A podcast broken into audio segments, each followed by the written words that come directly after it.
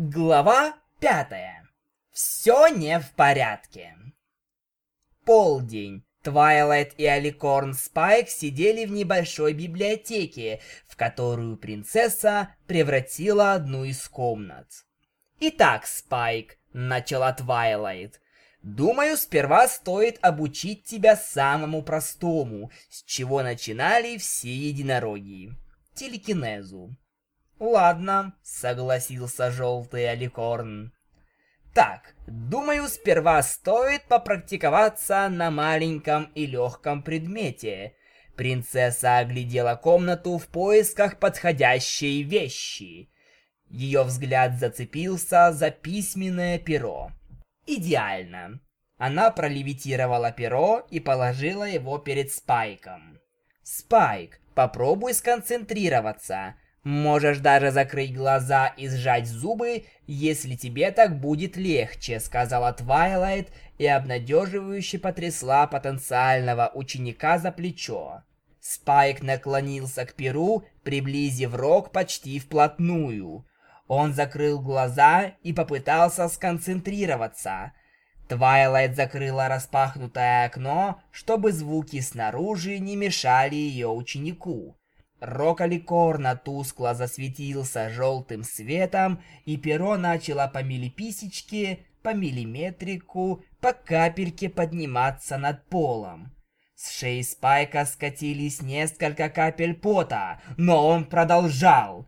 Он не собирался сдаваться перед каким-то жалким перышком. Другое дело какой-нибудь там Сомбра или теща.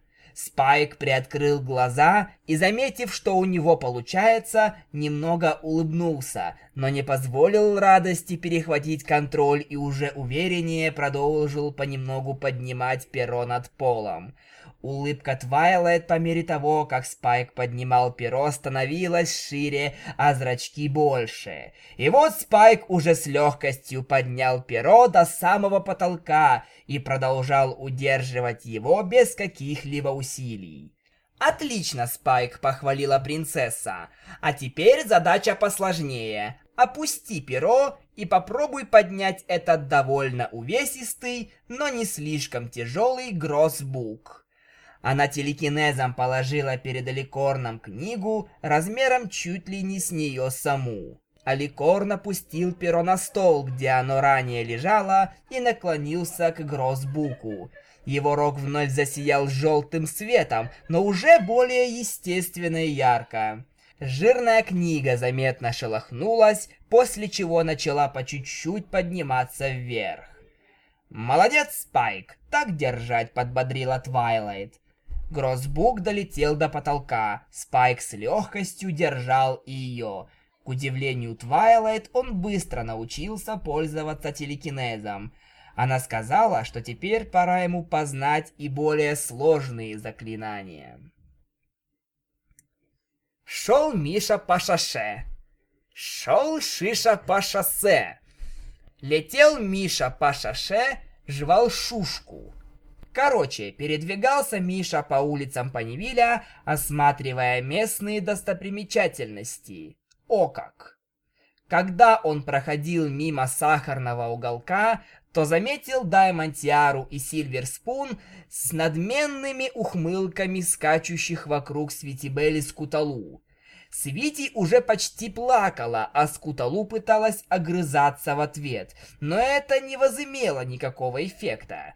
Миша подошел к детям и строго глянул на двух скачущих задир. «Что за петрушка тут у вас творится?» Повышая голос, вопросил он. Задиры переглянулись, показали языки и продолжили насмехаться над как они прозвали Светибель и Скуталу пустобокими. Мишу поразила такая наглость. Он переполнился злостью его драконьи глаза засветились зеленым, из них пошла фиолетовая дымка, а облака над ними начали сгущаться.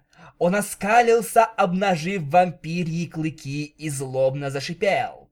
Все четыре маленьких кобылки застыли, словно их жидким азотом окатили.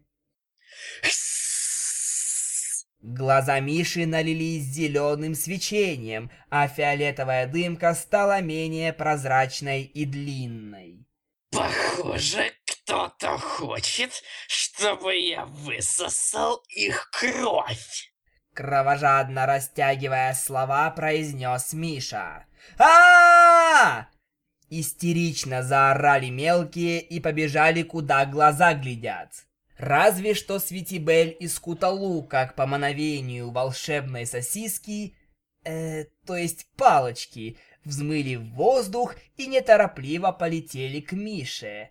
Черным пегасом будто завладел древний дух, заставляя его делать то, что он в данный момент делал. Кобылки приземлились перед черным пегасом. К этому моменту он уже закрыл рот, спрятал вампирии клыки от чужих взоров, однако свечение и дымку из глаз не спрятать. «Не бойтесь, я не укушу», — спокойно сказал Миша, стараясь успокоить перепуганных малышек. «Меня зовут Миша, и я Похоже, не такой уж обычный Пегас. Нет, ну нифига ж себе. Клыки, это хрень из глаз, телекинез. Похоже, не только Спайк тут суперпонь. Забыв, что по-прежнему удерживает телекинезом кобылок, задумчиво сказал черный Пегас. Он вспомнил об этом и опустил их, дав им возможность вновь передвигаться, да и вообще шевелиться.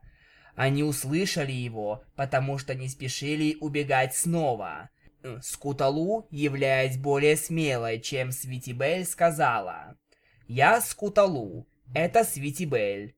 Эм... Если вы не будете нас есть, то спасибо, что прогнали этих вредин. Как же они надоели!» «Рад знакомству!» Довольно ответил Миша. «Ну, мне надо идти. Дела там, Ярова проведать. Пока!» И Миша быстро полетел обратно. Так, Спайк, хорошо. Телепортацию ты освоил. Заклинание щита тоже. Но думаю, на сегодня хватит. Твайлет взглянула на вспотевшего Спайка, валяющегося на полу.